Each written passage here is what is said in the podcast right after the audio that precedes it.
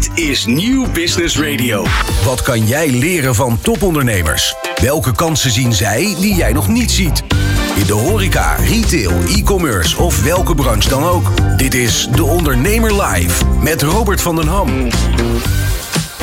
Inderdaad, dit is het tweede uur van De Ondernemer Live, waarin we gaan terugblikken op Black Friday.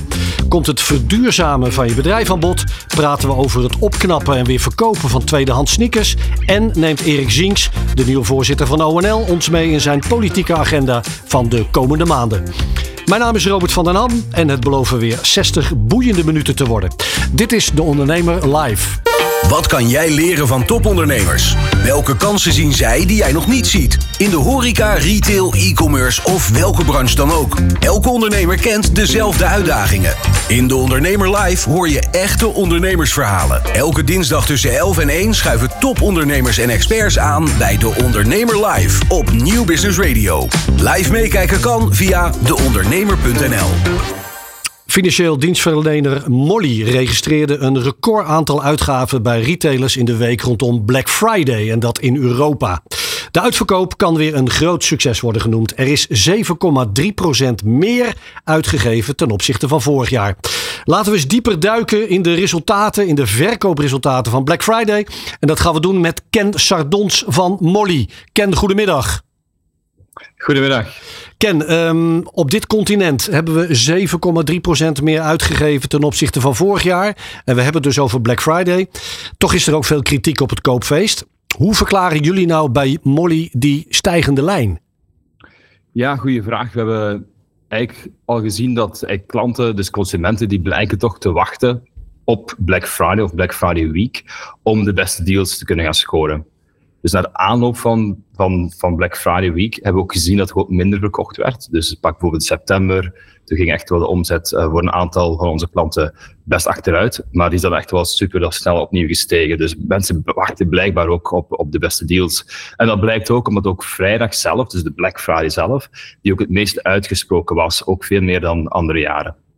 Kun je wat vertellen over de producten die het meest populair waren, die we online in dit geval ook het meest hebben verkocht? Wat blijkt daarvan uit de data van Molly? Ja, dus we kunnen goed kijken wat er uh, wat, wat echt goed gegaan is dit jaar. Uh, en hier komt bijvoorbeeld uit dat digitale producten het echt goed deden. Dus dat gaat vooral over um, dingen zoals e-books, um, maar ook apps, die gingen ook heel snel uh, verkocht.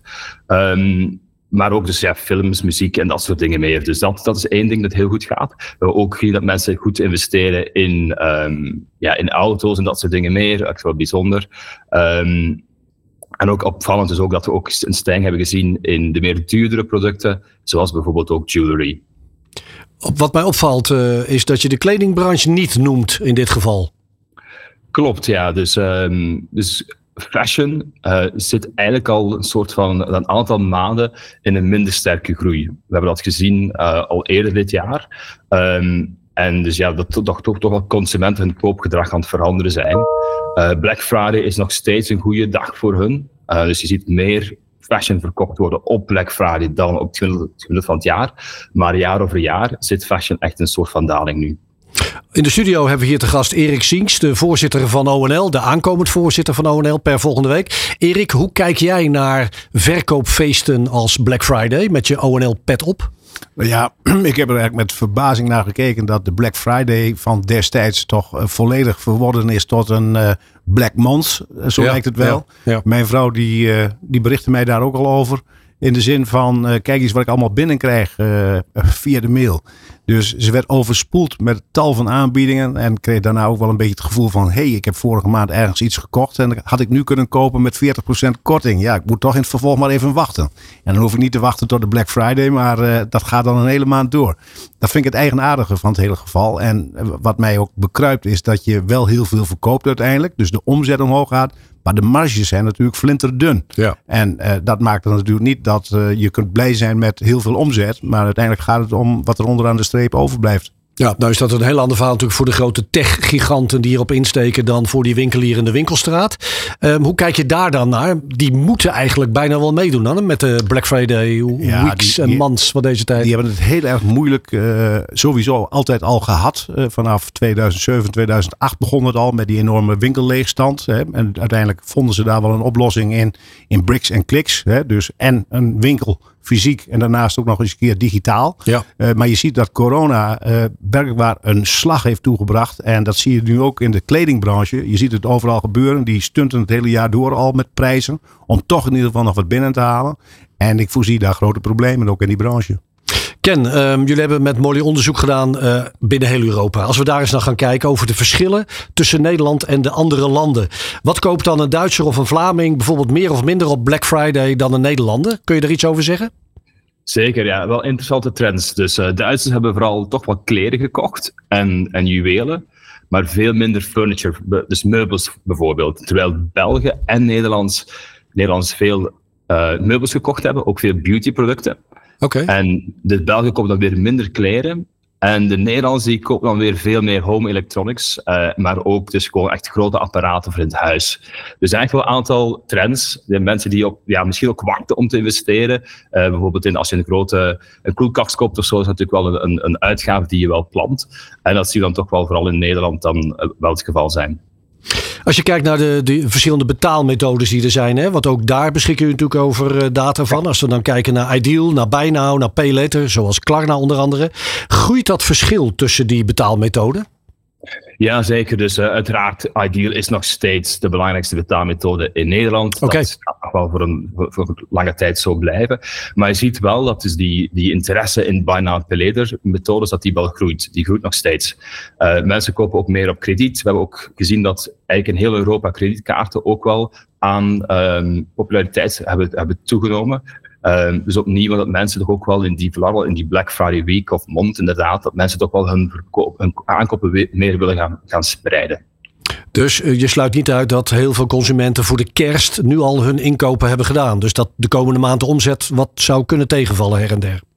Uh, dat zou kunnen, uh, hoewel we op, toch ook weer opnieuw die piek gaan zien rond, rond kerst. Wat, interessant, wat ik vooral interessant vind aan Black Friday is dat er, we gezien hebben dat er nu wel een stijging zit bijvoorbeeld in die meubels.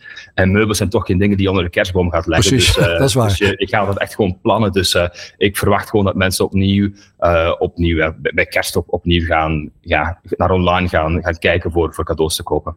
Ik gaf het aan het begin van het gesprek al aan, Ken. Er zijn hier en daar ook wat gefronste wenkbrauwen over die enorme koopfestijnen als Black Friday. Um, zit daar een houdbaarheidsdatum op, denk je? Of, of is dit, uh, dit staat nu op de kaart en dat zal altijd zo blijven? Ja, ik denk dat eerlijkheid heeft, heeft een mooi verwoord natuurlijk. Het gaat over een soort van, nu komt het Black Friday mond. Dus die, als retail heb je toch wel een heel aantal operationele uitdagingen die met Black Friday te maken hebben. Dus onder andere je stok, maar ook personeel, dat soort dingen meer. Echt super moeilijk om allemaal te managen. Um, ik denk wel dat Black Friday wel gaat blijven. En hoewel er ook wel een kant is nu die, die meer naar sustainability kijkt. Bijvoorbeeld een, er zijn een aantal retailers die zowel de webshop als hun bestaande winkels hebben dichtgedaan op Black Friday. Onder andere Dilla en Camille. Um, maar je zit natuurlijk wel met een heel groot potentieel van, van mensen die gewoon willen kopen. Dus uh, het is toch wel een heel ja, drastische beslissing om, om dan niet deel te nemen aan die Black Friday. Dus, um, dus ja, we gaan het zien. Hoe zie jij dat, Erik? Is het een nut en noodzaak of nut of noodzaak? Kijkend naar de winkelstraat, zo'n Black Friday. Nou ja, eh, als ik hier al hoor dat een heleboel online gaat, uh, is het de vraag of het uh, voor de winkelstraat nou een verbetering tot stand brengt. en dat begrijp ik ook. Tijdens corona hebben die winkels natuurlijk niets kunnen verkopen en kochten heel veel mensen online. Hebben daardoor toch een soort van gewenning opgedaan om online te gaan kopen. Dus het zal niet direct tot een verbetering leiden, lijkt me, tot, tot de winkelstraten en de bezetting van de winkels. Toch, toch zien we daar natuurlijk de posters en de affiches inderdaad ook volop hangen met, eh, met grote kortingspercentages. Dus het lijkt inderdaad wel de combinatie van nut en noodzaak te moeten zijn. Want anders loop ik 10 meter verder of ga ik online mijn kerstinkopen doen. Of mijn meubels kopen zoals Ken zegt. Ja, dat, Dat, daar, daar ligt een uitdaging voor de winkelstraten. Waarbij, waarbij met name denk ik de uitdaging ligt in... Uh, hoe je het levendig maakt in die winkelstraten. Het verlevendigen van de winkelstraten. Dat mensen echt een avondje of een middag uitgaan naar een winkelgebied om daar iets te beleven. Ja, dat kan van alles zijn, maar dat is het verschil tussen online en de winkelstraat. Ja, die combinatie is nogmaals nut en noodzaak. Beleven en winkelstraat, dat is noodzaak anno nu om die consumenten daar naartoe te krijgen. Absoluut, ja ken als we even teruggaan naar online en naar uh, events als Black Friday. Um, er is natuurlijk ook voorafgaand aan uh, dit hele koopfestijn ook heel veel discussie geweest over prijzen. Die al dan niet verhoogd en verlaagd zouden zijn. En ineens met een uh, grote korting worden gepresenteerd. Wat heb je daarvan meegekregen? Ja, dus um, het klopt. Dus dat die, die, die kortingen die worden nu verspreid over, over weken. Nu, het is moeilijk voor een consument om in te schatten, inderdaad, van koop ik nu echt iets dat effectief goedkoper is, of inderdaad zijn de prijzen naar omhoog gehaald en dan naar, opnieuw beneden gehaald. Ik zie een aantal online retailers dat echt wel enorm goed doen. Dus bijvoorbeeld, um, dan geven ze aan um, Zalando is een goed voorbeeld. Dus dan kan je zien wat is, wat is de, de prijs nu, wat was de originele prijs en wat was de goedkoopste prijs in de laatste 30 dagen. Dus dat is echt een super transparante manier um, om aan te geven van kijk, ja, je bent echt wel, um, nu, nu zit je wel goed qua prijs.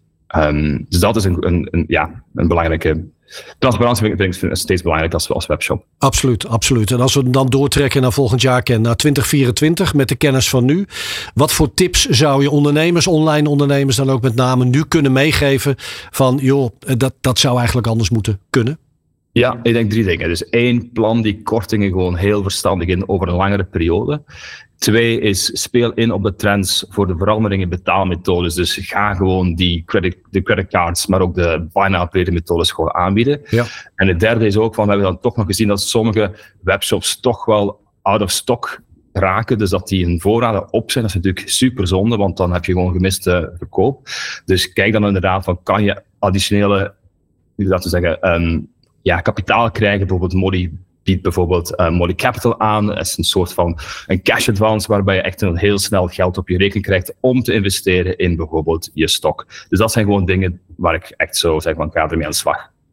Dankjewel, Ken Serdons, CCO bij Molly over Black Friday 2023 en alvast 2024. We houden contact, Ken. Dankjewel. Dit is De Ondernemer Live op Nieuw Business Radio met Robert van den Ham. En we praten verder met Erik Zienks, de toekomstig voorzitter. Nog maar een weekje, Erik, van ONL voor Ondernemers. Eh, het is aftellen naar die 1 december. Nou ja, het is nog een paar dagen, hè? Maar dus, je, je, eh, je, gaf net al aan, je bent eigenlijk al begonnen. Ik ben al begonnen. Ik loop al uh, wekenlang mee met Hans Biesheuvel. Simpelweg om kennis te maken met de contacten die hij heeft. Uh, om voorbereidingen te treffen voor overdrachten van bepaalde dossiers. zaken die lopen, waar hij de gesprekken al over gevoerd heeft.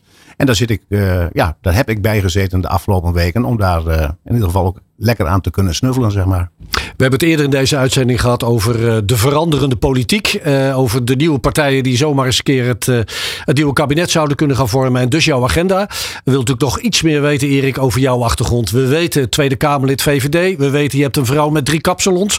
Maar neem ons nog iets verder mee in welke Erik wij de komende periode gaan tegenkomen. Nou, in de komende periode ga je Erik de ondernemer tegenkomen. Dus ik moet uh, er best wel eens een keer moeite voor doen om het politieke petje even weer af te gooien. Ik heb natuurlijk daar uh, elf jaar in die Kamer gezeten voor de VVD. Uh, maar ik ben er nu gewoon voor alle ondernemers in het midden- en klein bedrijf. Die niet beursgenoteerd zijn, zeg ik altijd. Dus inderdaad, eigenlijk vallen onder de categorie 1 tot zo'n beetje 50 medewerkers. Niet in staat zijn om een eigen HRM-afdeling op te tuigen. Allemaal tegen dingetjes aanlopen qua regelgeving. daar proberen wij inderdaad aandacht voor te vragen in het Haagse. En nog even naar jouw achternaam. Want Zinks wordt uh, al snel en zeker binnen het ondernemerslandschap gerelateerd aan schoenen. Ja, ik zal er even wat duidelijkheid over verschaffen. Want ik zie hier inderdaad toch wel al verschijnen dat ik een telg zou zijn van. Uh, de, de, ik geloof dat de opa's neven waren. We kennen elkaar allemaal. Uh, we komen ook uit Assen wonen in Assen. En met name de, de, de, de oprichter, Berend Siens, uh, was dat oorspronkelijk. Uh, ja, men dacht ook altijd dat dat uh, mijn vader was in, in Assen. Maar mijn vader ergerde zich daar ook wel eens aan. Die zei, ja, maar ik ben... We komen allemaal uit dezelfde tak. Ja. Maar uiteindelijk, ja, het, het is eigenlijk in de relatie volgens mij dat de opa's neven waren. En wel, wel veel contact met elkaar. En allebei eigenlijk, of allemaal actief in het ondernemerschap. Hebben we dat in ieder geval uh, verduidelijkt. Dus dat uh, zit in die zin wel degelijk in het DNA, ja, in, in, in, de, in de bloedlijn. Even daarvoor, want politiek zit ook in je bloedlijn. Uh, VVD, lang Tweede Kamerlid geweest. dat is waarschijnlijk ook een hele interessante achtergrond. Die combinatie met het ondernemerschap om Erik Siens te benaderen. Of hij wellicht de nieuwe voorzitter, opvolger van Hans Biesheuvel zou kunnen, moeten, willen worden. Dus Erik, waarom? Ja, nou ja, dat heeft natuurlijk te maken met het feit dat ik eh, voordat ik de Kamer inging altijd ondernemer ben geweest. Ik ben ergens rondom mijn twintigste al begonnen met uh, mijn eerste zakelijke activiteiten. Volgens mij was het nog eerder. Uh, als, als jochie uh, ja. zat ik al een beetje in de verkoop van levende haven, noem ik dat. kippen en schapen, geiten, noem maar op. In die tijd kon dat ook allemaal nog zonder al te veel problemen. Maar ehm, ja, later is dat verworden tot activiteiten, met name een groothandel in faillissementspartijen. Dat was ergens in 79, 80. Uh, toen ging er van alles natuurlijk failliet. Uh, echt een hele slechte tijd ook voor de economie. En daarna een horecaperiode dat ik daar actief was. En toen we uiteindelijk een uh, aantal, twee kinderen hadden op dat moment. En mijn vrouw inmiddels in de kappersbranche actief was. Toen heb ik gezegd, nou die horeca moet ik maar uit. Want ja, je merkt toch dat je sociale leven op zijn kop staat. echt, het horecavak is zwaar. Uh, dat is ten eerste. En ten tweede, uh, sociaal mis je natuurlijk alle dagen, met name uh, als je vrouw niet meewerkt in jouw zaak. dus dan moet je dat toch een beetje gelijk trekken. Nou, en daarna volop met een, ja, een groothandel in sport- en promotiekleding, een textieldrukkerij, een reclamebedrijf, noem maar op. Alles was een beetje aan elkaar gekoppeld en groeide ook. Dus uiteindelijk de stap genomen op een bedrijventerrein daar en te gaan bouwen aan een huis met een bedrijfsruimte. Later nog een keer weer een uitbreiding gehad. En in 2009 uh, heb ik mijn activiteiten verkocht. En uh, was ik voornemens om uh, de Kamer in te gaan. ergens, want Balkenende 4 was toen nog in het kabinet actief.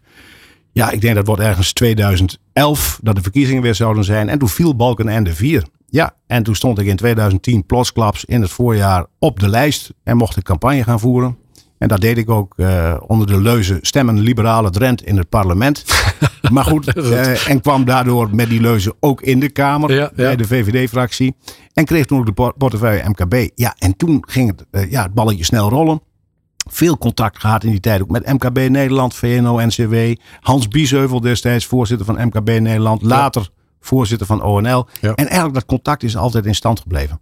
Uh, en dat betekent ook dat Hans op een zeker moment mij, uh, terwijl ik al met een andere klus voor hem bezig was, mij benaderde en zegt: Zou jij dat uh, willen doen? Zou jij mij willen opvolgen? Ik heb dit tien jaar gedaan en ik zoek iemand die mij kan opvolgen. Ik heb er een weekje over moeten nadenken en toen de keuze gemaakt om dat te doen. Waren er überhaupt nog twijfels? Er zaten twijfels in het tijds, met name de, de, de tijds die je ervoor nodig hebt om echt aandacht te kunnen besteden aan al die problemen die voorbij komen bij ondernemers.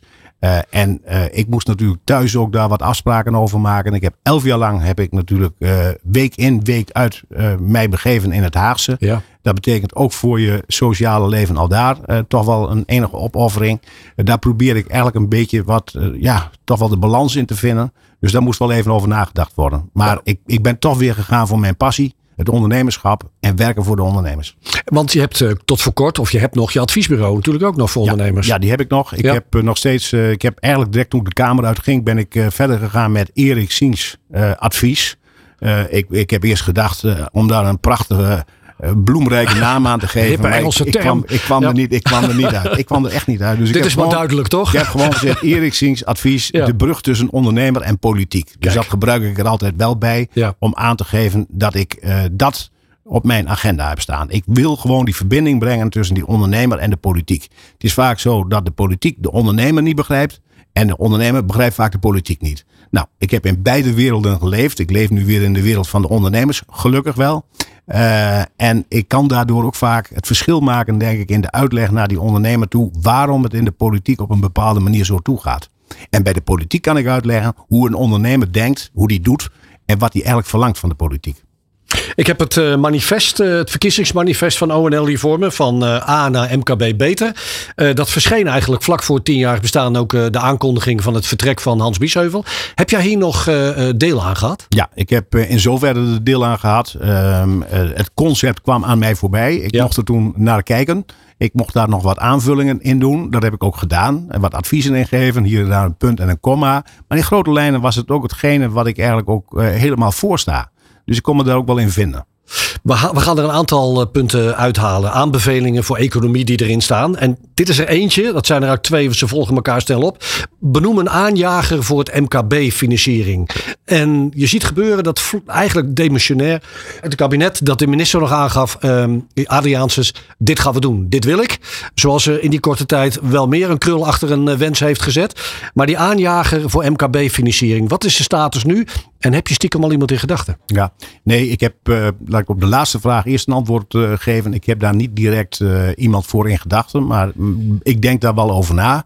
Um, en als het gaat om in algemene zin het aanjagen van met name de financiering voor het MKB, die staat bovenaan mijn lijstje. Ja, er staan nog een paar punten bovenaan mijn lijstje. Ja. Maar het is echt te zot voor woorden al jarenlang. We hebben natuurlijk uh, vrij weinig aanbod qua banken. Betekent dat banken echt de lat hoog leggen. Daar begint het mee. Verder uh, hebben banken ook vaak een minimumbedrag wat ze eigenlijk willen gaan uitlenen. Want anders verdienen ze er niet aan. Nou, daar hebben we natuurlijk nog credits voor in het leven geroepen in het verleden. Ja. Uh, toen ik nog in de politiek zat, met een bepaald level wat, wat er dan geleend kan worden. Ik geloof dat het nu 2,5 ton is. Maar als je echt praat over het aanjagen van, dan moet je duidelijkheid bieden aan die ondernemer waar die terecht kan. Dus men is ook bezig met zo'n financieringshub uh, vanuit de overheid. Nou, dat is al een eerste ding. Dat ze gewoon kunnen zien van waar kunnen we terecht. En dat ze ook weten als ze bij Jantje uh, aankloppen en die zegt het lukt niet, dat, dat die ze dan doorverwijst naar een andere uh, financier. Dus dat, dat ze niet zelf iedere keer weer die zoektocht moeten gaan doen naar uh, geld om te kunnen investeren, om te kunnen groeien, om te innoveren.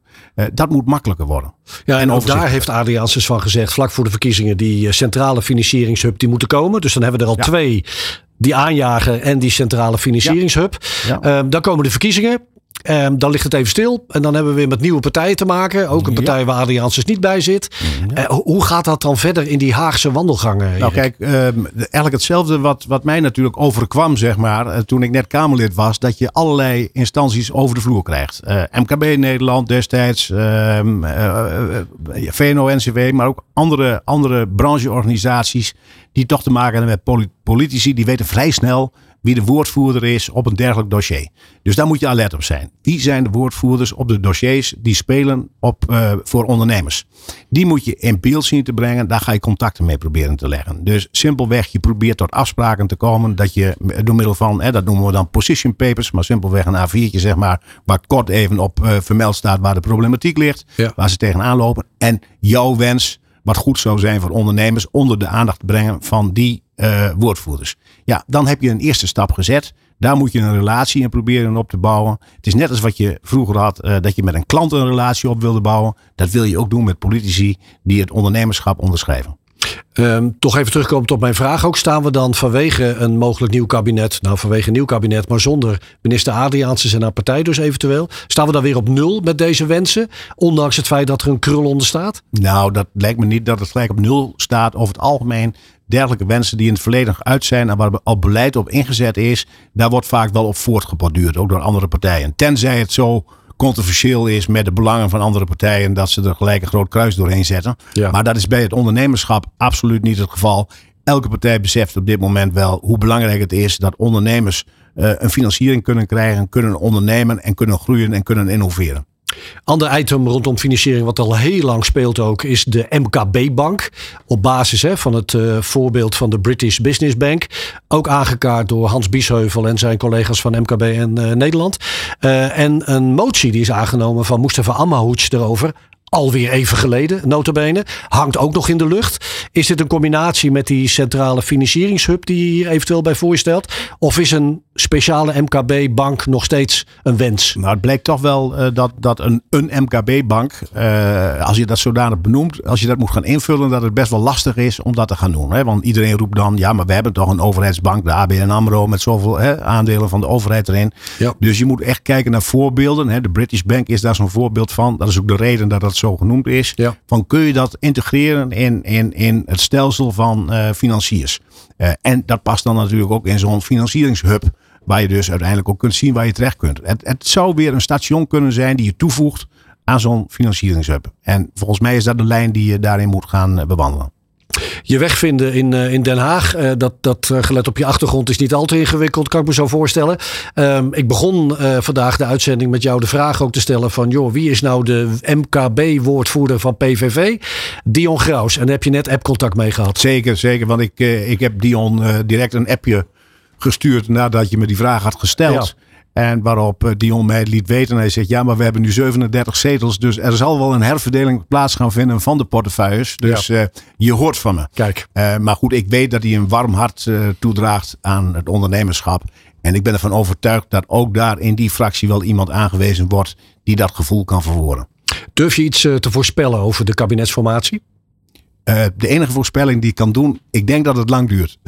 Oké, okay, met ja, als ik, hoop, ik, hoop dat, ik hoop dat het snel gaat. Ja. Laat ik dat voorop stellen. Ja. Maar ik denk dat het lang duurt. Met een komma in je zin, met als gevolg eventueel nieuwe verkiezingen?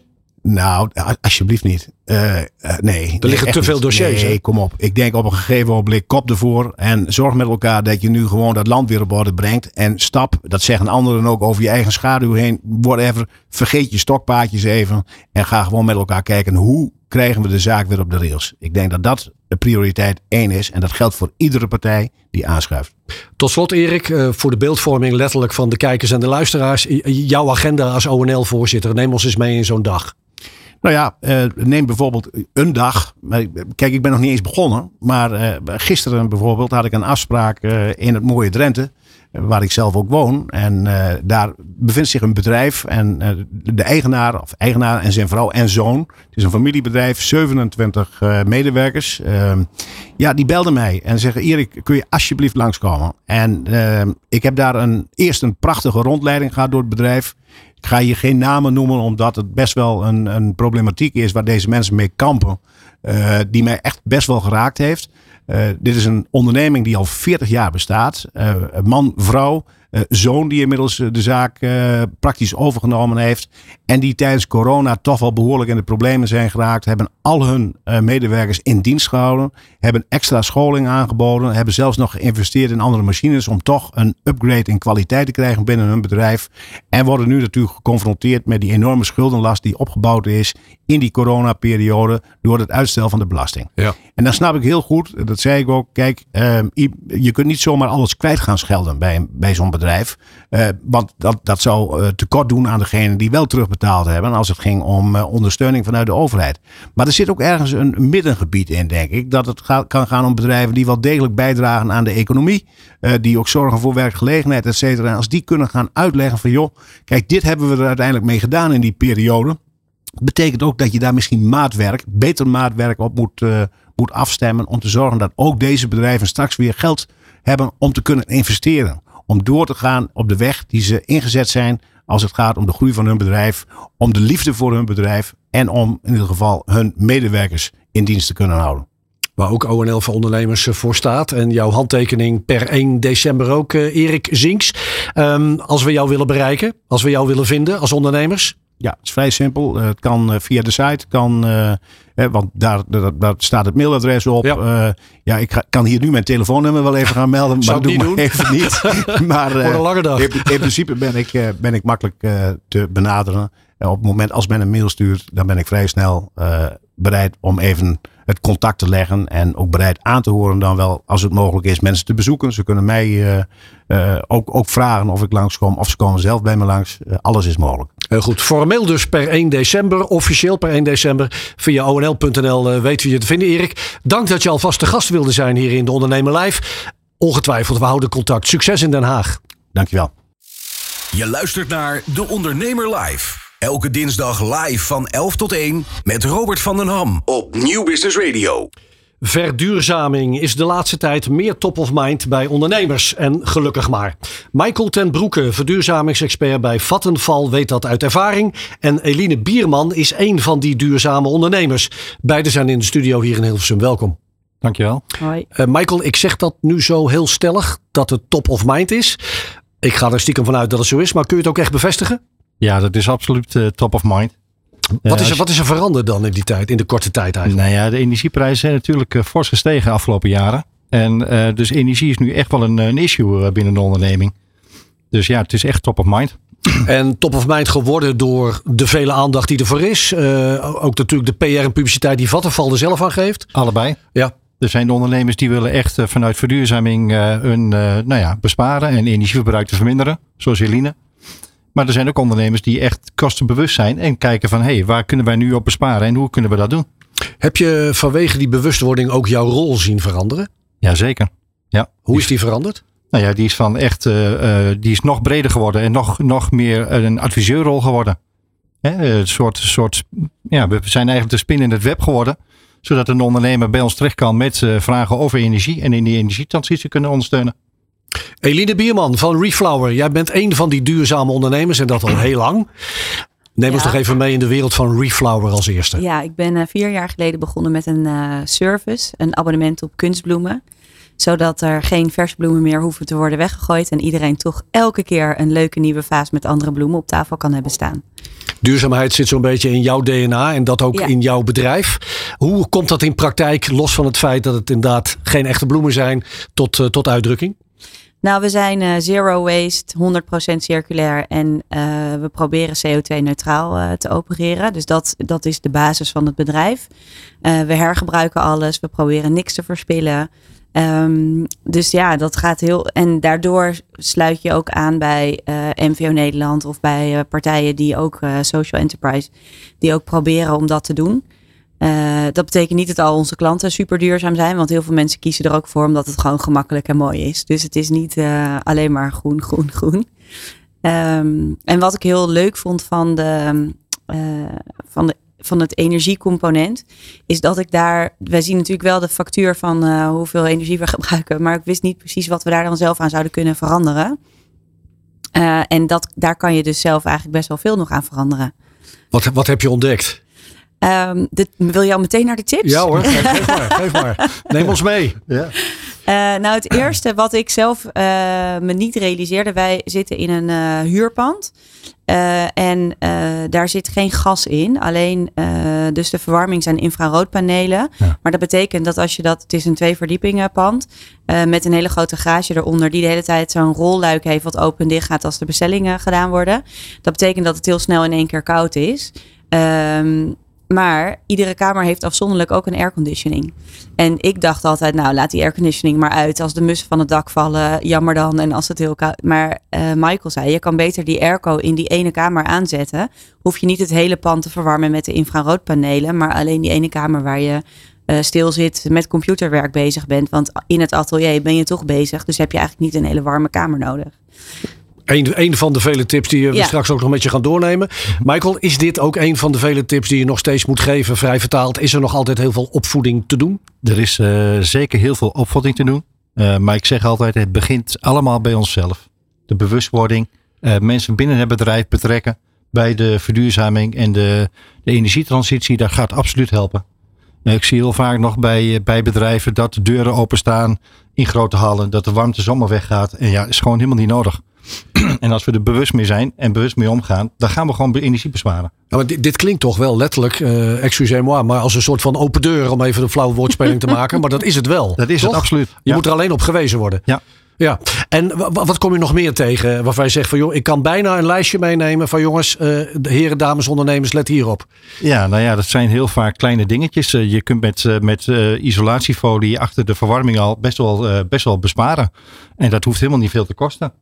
Uh, dus dus wij, hebben, uh, wij doen eigenlijk ook allemaal als adviseur een inventarisatie bij een klant.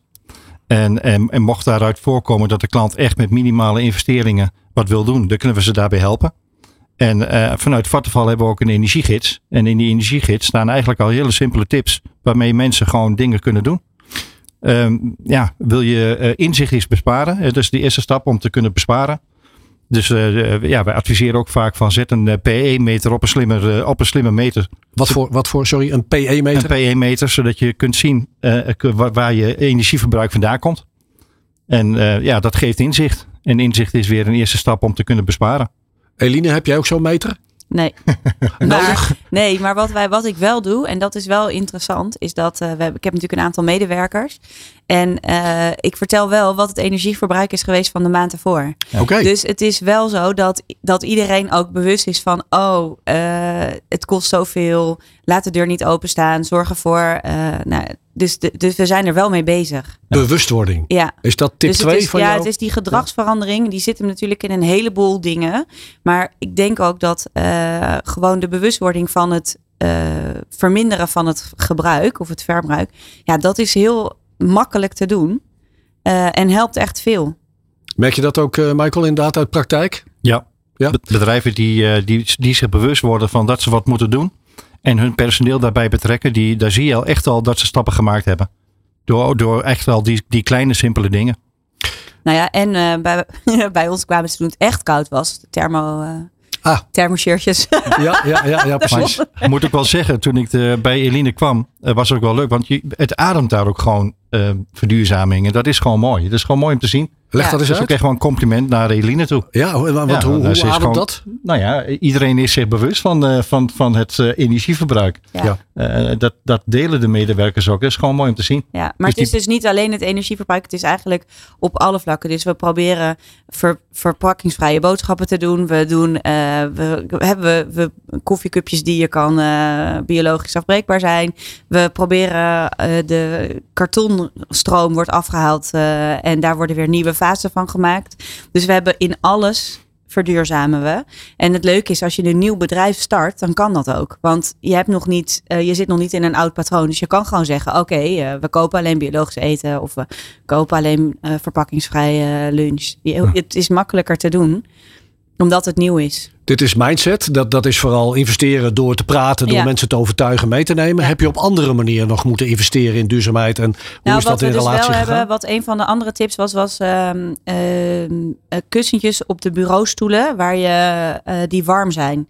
Dus dan ben je, eh, je hebt ze ook in cafés en restaurants. Dus eigenlijk is dat bedrijf begonnen, Sit and Heat heet het, om die heaters waar, die gewoon gas in de lucht verspreiden, Ja. te doen afnemen. En als je namelijk warm zit, heb je het veel minder snel koud. Ehm, en wij hadden al wel een soort van elektrische dekentjes, eh, maar die, die zaten met een stekker in het stopcontact. Eh, wat heel onhandig is, want dan struikel je over je eigen stoel.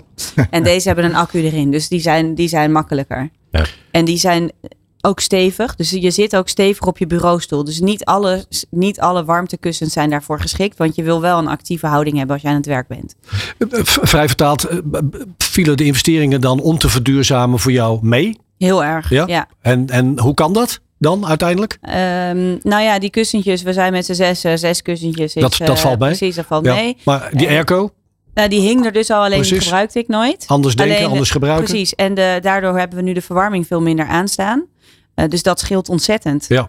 Eh, en eh, drangers op de deuren, ja, dat kan ook iedereen doen. Dat is ook niet zo ingewikkeld. Het, wat het grappige is, is dat ik dacht, ehm, we kunnen eigenlijk niks doen, want we hebben een huurpand. Hè? Want heel veel bedrijven, helemaal start-ups in de duurzame scene, niemand heeft nog geld om een eigen pand te kopen. Dus dat zijn allemaal gehuurde panden.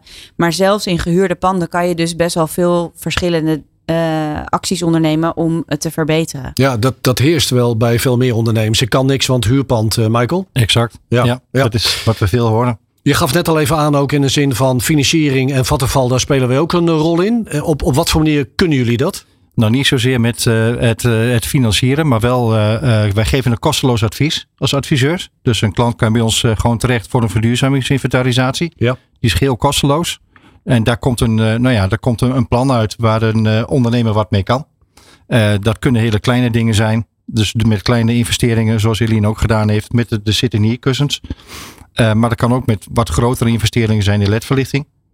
Ehm, want gezien de huidige energieprijzen vind je, ja, kun je ledverlichting in kleinere schaal best wel snel weer terugverdienen. Dus dan hoef je niet direct altijd bij die verhuurder aan te kloppen. Dus dat zijn best wel maatregelen die je zelf kunt nemen. Ja, eh, dat zijn er zeker een aantal. We hebben een aantal voorbeelden nu ook genoemd. En die hebben we eigenlijk ook gevraagd in de poll die wij online hebben gezet op LinkedIn van de ondernemer en op onze website. We hebben daar de uitslag van ook eh, van. Die wil ik graag met jullie even doornemen. De vraag was welke energiebesparende maatregelen hebben voor jou als ondernemer de meeste prioriteit? Daarvan zegt 45% isolatie en zonnepanelen. 26% energiebewust bedrag promoten. Hebben we het net over gehad. 20% zegt energiebesparende apparatuur aanschaffen. En 9% zegt een energieaudit laten uitvoeren. Dus Conclusie. Weinig ondernemers op dit moment laten zo'n audit uitvoeren. Terwijl dit juist heel laagdrempelig is. Exact. Ja, hoe verklaar jij dat? Dat daar nog iets te winnen valt? Nee, ik denk dat, het, eh, dat ze het lastig vinden waar ze moeten beginnen. Ja. En, um, en ja, zo'n audit, uh, ja, dat kan heel zwaar zijn, maar is juist heel laagdrempelig. Zeker bij ons als Vattenval uh, helpen wij ondernemers daarmee. En, maar ik um, wist ook niet dat het kon, hè? Je moet het ook maar net weten dat je gewoon een je inventarisatie... Ja. Ja, ja, maar dat er iemand is bij, uh, bij een groot bedrijf als Vattenval... die de moeite neemt om er naar je toe te komen... met je door het hele pand te lopen, te kijken naar welke... Uh, verbeterpunten er zijn. En het is niet een audit in de zin dat je een diploma krijgt, maar het is een audit in de zin dat je dus uh, advies krijgt wat direct bruikbaar is. Uh, en ja, waardoor je energie gaat besparen isolatie en zonnepanelen op één, 45 procent. Ja. Dat, dat stemt toch wel tot tevredenheid dan. Dat die perceptie er in ieder geval is om daarmee bezig te zijn. Ja, zeker. Ja. ja. ja. Voor, is dat voor jou nog een optie op je huurpand? Nee, want we hebben zo'n plat dak met uh, tien uh, bedrijven samen. Ja. Geen optie. Nee. Ja, ik bedoel, als ze dat, uh, dat, ik zou het dolgraag willen, maar dat ga ik niet zelf initiëren. Nog even tot slot de audit ook, om dat wat meer op de kaart te krijgen. Ja. Waar begint die uiteindelijk en waar houdt die op vanuit Vattenval? Nou, die begint eigenlijk met, een, met de eerste inventarisatie, zei ik al, zoals ik al zei. Ja. En uh, nou ja, daar komt, een, daar komt gewoon een verduurzamingsperspectief uh, uit voor de toekomst. En de klant kan op basis van het maatwerk wat, wat het is, kan die gewoon kiezen van nee, um, nou ja, ik moet wat met, ik wil mijn gasverbruik verlagen. Nou, dan hebben wij een x-aantal partners waarin een klant dus uh, daarin geholpen kan worden. is een klant, klant bij Vattenval, krijgt hij daar korting op? is hij geen klant bij Vattenval, bieden we het ook gewoon aan. Want het is voor iedereen toepasbaar. Maar dat, wat ik wel leuk vind van bedrijven als Vattenfall, wat ik, waar ik me niet echt in verdiept had van tevoren, is dat hun doelstelling is om het energieverbruik te verminderen. Ja. Dus zij hebben niet als doelstelling om nog meer energie te verkopen. Ze hebben als doelstelling om alle klanten te helpen om minder energie te gebruiken dat is een topdoelstelling, toch? Zeker. Die ook Zeker. goed aansluit bij jouw bedrijfsdoelstelling, ja. uh, Eline. Absoluut. Ja. Um, Michael, tot slot. Um, de gouden tip voor de ondernemers die op dit moment luisteren. En zeggen verduurzamen. Het stond nog niet heel erg op mijn agenda. Zo'n audit ja. zou ik misschien moeten willen. Uh, wat moet ik nu? Ja, ga naar de website van Vattenfall. Vraag een, een uh, advies aan. Uh, want daar zijn we voor. Um, dat kan aangevraagd worden. Dan komt er een adviseur langs. Die doet een inventarisatie. En nou ja, dan heb je een begin met je... Met je met je energietransitie, waardoor je energie kunt, ver, kunt verlagen. Eline, nog een laatste gouden tip voor jouw collega-ondernemers? Ja, deel, je, uh, deel de kennis met je medewerkers. Want dat helpt echt. Want zij zijn veel vaker op kantoor. Zij moeten het ook weer doorvertellen aan de rest. Precies, die bewustwording dus, creëren. Ja, Duidelijke boodschap. Dankjewel voor jullie komst naar de studio. En verduurzamen staat weer net iets hoger op de agenda dan een kwartier geleden. Hoop ik ook. Dankjewel. Graag gedaan. Elke dinsdag een andere inspirerende ondernemer te gast tijdens de Ondernemer Live. Van 11 tot 1 live op Nieuw Business Radio. Tweedehands platform Sellpie heeft de handen ineengeslagen met Wear, een Rotterdamse start-up die oude sneakers opknapt en verkoopt. Ontstaan vanuit een gezamenlijke missie om tweedehands kopen voor consumenten net zo voor de hand liggend te maken als nieuw kopen. Ze lanceren samen een collectie opgeknapte sneakers. Pim Roggeveen is in de studio. Pim, welkom. Dankjewel. Het is uh, kijkradio. Uh, voor de mensen die luisteren, uh, zet de YouTube-link even aan, want je hebt wat bij je. verras ons en, en neem ons eens mee in jouw wereld. Hoe dit voor jou begonnen is. Ja, zeker. Ik heb hier een, een paardje refurbished sneakers meegenomen. Pre-love, zoals we noemen, met ons binnenzooltje aan de binnenkant. Ja. En um, wat, we zijn een circulaire fashion startup. We focussen ons op het verkleinen van de fashion afvalberg. En ook het verkleinen van de CO2-uitstoot die gepaard gaat met productie. En ons wapen daarvoor is eigenlijk de pre-loved sneaker. Hoe is, hoe is dit idee ontstaan überhaupt? Het idee is ontstaan eigenlijk in 2021 met een passie voor gezamenlijk uh, het schoonmaken uh, en onderhouden van sneakers. En ook een passie voor impact ondernemen. Uh, we begonnen echt met onze service, dus het verlengen van de levensduur. Dus de sneaker cleaning als dienst aanbieden in onze pop-up shop in Rotterdam. Maar zagen een gigantische kans toen wij een, een bezoekje brachten aan een sorteercentrum van een van de sorteerbedrijven die ons afval eigenlijk ophalen, onze kleding ophalen in de gemeente. Okay. In, in Assen. En daar zagen we gigantische bergen sneakers die nog een hele goede staat waren. En daar zagen wij echt een kans om, uh, om die een tweede leven of misschien wel een derde leven te geven. Uh, je, je, dacht dat kan niet waar zijn. Je kan niet waar zijn. Ja, je, hebt, je hebt geen idee als je daar als je wat een beetje begint te snappen hoe die industrie werkt. Hoeveel kleding wij eigenlijk weggooien. En hoe erg wij kleding nu eigenlijk zien als disposables. En gelukkig gebeurt er al heel veel op kledinggebied. Ik zeg altijd, het is echt mainstream als mijn moeder echt tweedehands gaat shoppen. Maar als het gaat om footwear, is, er, is dat nog een beetje een ondergeschoven kindje. Dat heeft natuurlijk ook te maken met stukje hygiëne. Ja. Uh, en dat proberen wij te tackelen door ze echt van binnen en van buiten schoon te maken. Um, en dus echt het, het, vervangen van het binnenzoortje. Dat zie je hier dus ook in de recycled uh, ja. binnenzoortje. Ja. Maar dan zie je die berg en dan gaat er dus ergens wat ondernemersbloed stromen. En dan denk je natuurlijk ook duurzaamheid en een betere wereld. Um, en ik, mo ik moet hier iets mee, we beginnen een bedrijf. Ja, daar, komt het wel op neer. Je, je, je, denkt iets te, kunnen oplossen en daarbij ook de markt te vinden. Uh, daarbij loop je onder, uh, ondertussen natuurlijk tegen heel veel uh, uitdagingen aan en, en tegen muren op en, en schaalbaarheidsvraagstukken en dat soort dingen. Ja, ja. En langzamerhand zijn we ook meer geshift eigenlijk van de sneaker cleaning dienst die we fysiek aanboden richting echt de pre-love sneaker. Dus echt het product wat we op kunnen schalen in grotere aantallen en ook in ja, grotere productie. Want we praten over refurbished hè? We praten over refurbished inderdaad en dat is heel erg het is heel erg belangrijk dus om die extra waarde toe te voegen aan het product wat er al is. Ja. Uh, om ook een grotere doelgroep kennis te laten maken met tweedehands. Want je ziet heel veel positieve ontwikkelingen. De tweedehandsmarkt groeit drie keer sneller dan de reguliere fashionmarkt zijn hele hoopvolle ontwikkelingen ook voor onze markt. Je hebt wetgeving die er aankomt en die al live is. Dus je hebt de UPV, staat voor uitgebreide producentenverantwoordelijkheid. Wat niks anders betekent dan ik als producent moet ook verantwoordelijk zijn voor het terugnemen van het artikel dat ik produceer. Uh, en daar is schoenen nog geen onderdeel van. Dus daar ook weer een kans uh, wat ons betreft. Hoe groot is die markt eigenlijk uiteindelijk? Als je, als je kijkt naar Nederland alleen in dit geval?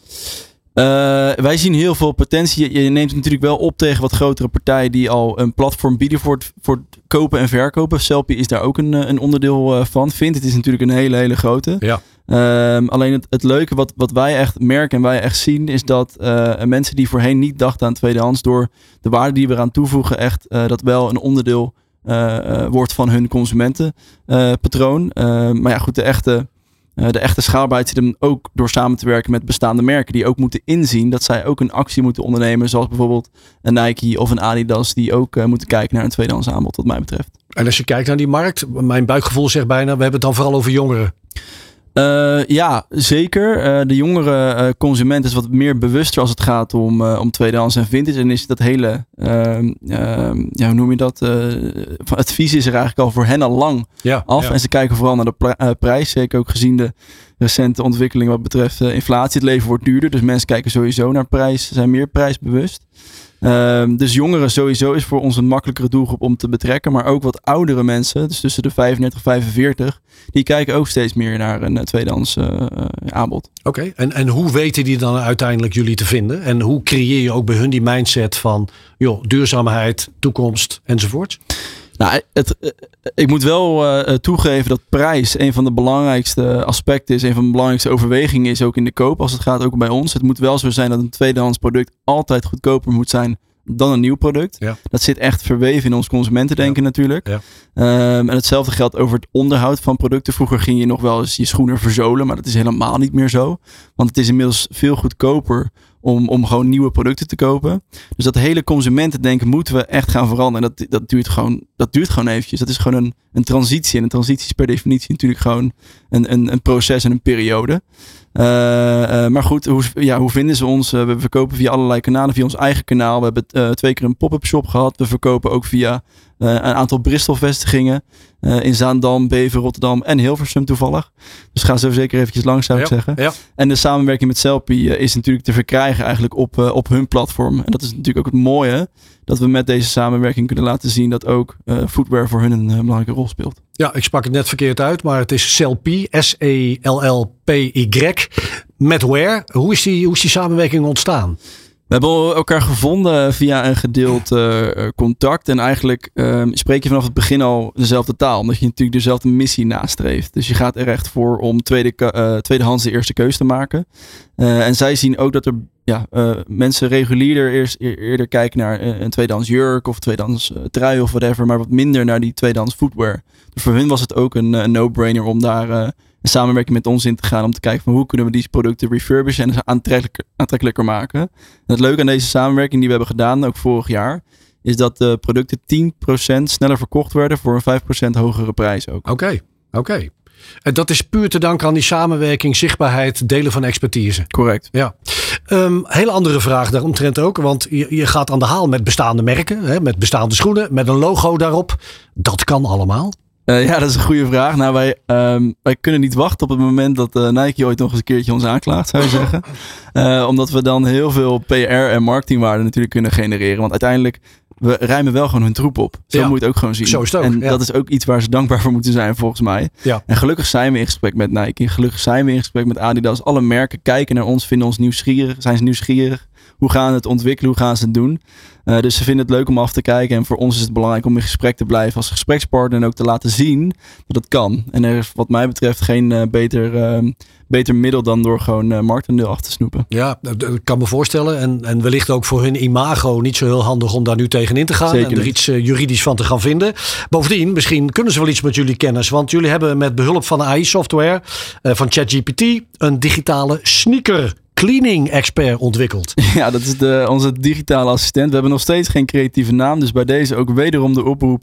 Als je een Denk leuke, naam Ja, ja. hebt, uh, laat het weten. Nee, Ja. Het is voor ons heel belangrijk om de consument de middelen te geven om uh, uh, de producten te onderhouden die ze hebben. Want dat is uiteindelijk het allerduurzaamste wat je kan doen. Is hetgene wat je aan hebt, wat je draagt, gewoon beter onderhouden. In plaats van steeds maar iets nieuws kopen. Ja.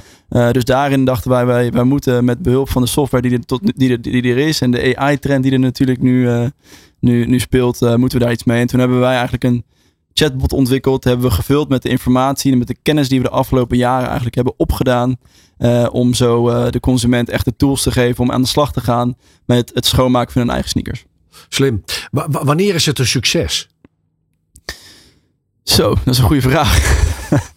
Ik denk voor ons is het een succes um, als, um, als er in een, een, in een reguliere shoppingervaring tweedehands een, een, een normaal onderdeel uh, is. En dat iedereen dat ook zo ervaart. En als er geshopt wordt, dat er niet altijd maar vergeleken moet worden met: oké, okay, wat is de nieuwe prijs, wat is de tweedehandsprijs. Maar dat het uiteindelijk niet meer uitmaakt. En dat je toch wel kiest voor duurzamer tweedehands alternatief. En, en, is dat dan makkelijker of moeilijker uit te leggen op het moment dat je zo'n pop-up store, pop store hebt in plaats van online verkopen? Dat zou je wel zeggen. Uh, mensen vinden het fijn om dat, dat in hun hand uh, te hebben. Tegelijkertijd zien we ook heel veel uitdagingen als het gaat om retail. Sowieso heeft de retail op dit moment een hele moeilijke tijd. Uh, maar ook met tweedehands producten. Uh, je kan het natuurlijk. Met, we hebben toen in uh, 2022, 2023 een fantastische pop-up shop gehad in de Koopgoot. Heel erg gesteld ook. En daar lieten we niet heel veel producten zien, maar meer soort van door de omgeving dachten mensen: hey, dit is helemaal, dit lijkt wel nieuw, dit is helemaal niet tweedehands. Maar toch zagen we dat het heel belangrijk is om elke vierkante centimeter van je winkel te vullen met spullen. Dus dat is ook de reden waarom al die tweedehands en vintage winkels er zo'n, ja, als een soort van tering er bijna uitzien. Vol, ja, uh, het moet ja. gewoon vol zijn. Er moet gewoon zoveel mogelijk omzet gegenereerd worden. En dat is echt een uitdaging. Is er ook een uitdaging om voldoende schoenen te kunnen blijven hebben, leveren, refurbishen? Dat is zeker een uitdaging. En dat is ook voor ons een van de redenen om uh, in de toekomst te kijken naar hoe kunnen we de consument uh, de mogelijkheid bieden om ook hun sneakers naar ons op te sturen. Die vraag krijgen we echt dagelijks. Van ik wil echt uh, jullie helpen daarin. Uh, want ja, uiteindelijk is het voor ons gelukt als wij uh, geen inkoop meer hebben van die sorteerbedrijven. Want dat betekent dat de consument, dat, is, dat de circulaire, ja, dat de business case rond is eigenlijk. Uh, en dat niks meer wordt weggegooid, maar constant wordt hergebruikt. Dus we moeten echt kijken naar een andere stroom inderdaad. Ja. Ja, die, die berg waar jullie tegenaan liepen, die, die moet kleiner. Die moet kleiner. Dat is helder. Ja. Wat, wat kan de samenwerking die jullie nu hebben daarin gaan betekenen, Pim? Nou, ik denk als je kijkt naar het circulaire landschap, uh, is het belangrijk om uh, uh, ja, netwerk met elkaar te delen. Eline was hier net ook in de studio, ook een circulair ondernemer. Ja. Het is belangrijk dat we elkaar opzoeken. En belangrijk dat we elkaar versterken en laten zien dat we niet schuwen, elkaar schuwen en, en, met elkaar gaan concurreren, maar juist gaan samenwerken. En dat zie ik ook in deze samenwerking, dat we echt met z'n allen moeten kijken hoe kunnen we die tweedehands eerste keus maken. Pim, ik heb maat 44. Uh, hoe kom ik bij jou terecht? Ik dacht nog, ik moet iets van een grotere maat meenemen. bij deze? Ja, ik zou kijken naar wear-store.nl en kijk voor de collectie met de samenwerking met Selfie op selfie.nl.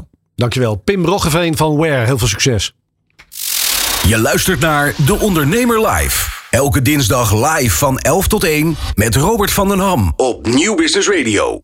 En dit was hem, de Ondernemer Live van dinsdag 28 november 2023. Live vanaf het Mediapark in Hilversum, vanuit de studio van Nieuw Business Radio. Deze uitzending kun je terugkijken en terug luisteren. Luisteren via de bekende kanalen, eh, kijken op YouTube en natuurlijk via de website van de Ondernemer. Volgende week dinsdag is het 5 december. Ja, wie weet wat voor bijzondere aflevering iets met een mijter en een baard dat gaat worden. Dankjewel voor het kijken en luisteren. Tot de volgende. Wat kan jij leren van topondernemers? Welke kansen zien zij die jij nog niet ziet? In de horeca, retail, e-commerce of welke branche dan ook. Elke ondernemer kent dezelfde uitdagingen. In de Ondernemer Live hoor je echte ondernemersverhalen. Elke dinsdag tussen 11 en 1 schuiven topondernemers en experts aan bij de Ondernemer Live op Nieuw Business Radio. Live meekijken kan via deondernemer.nl.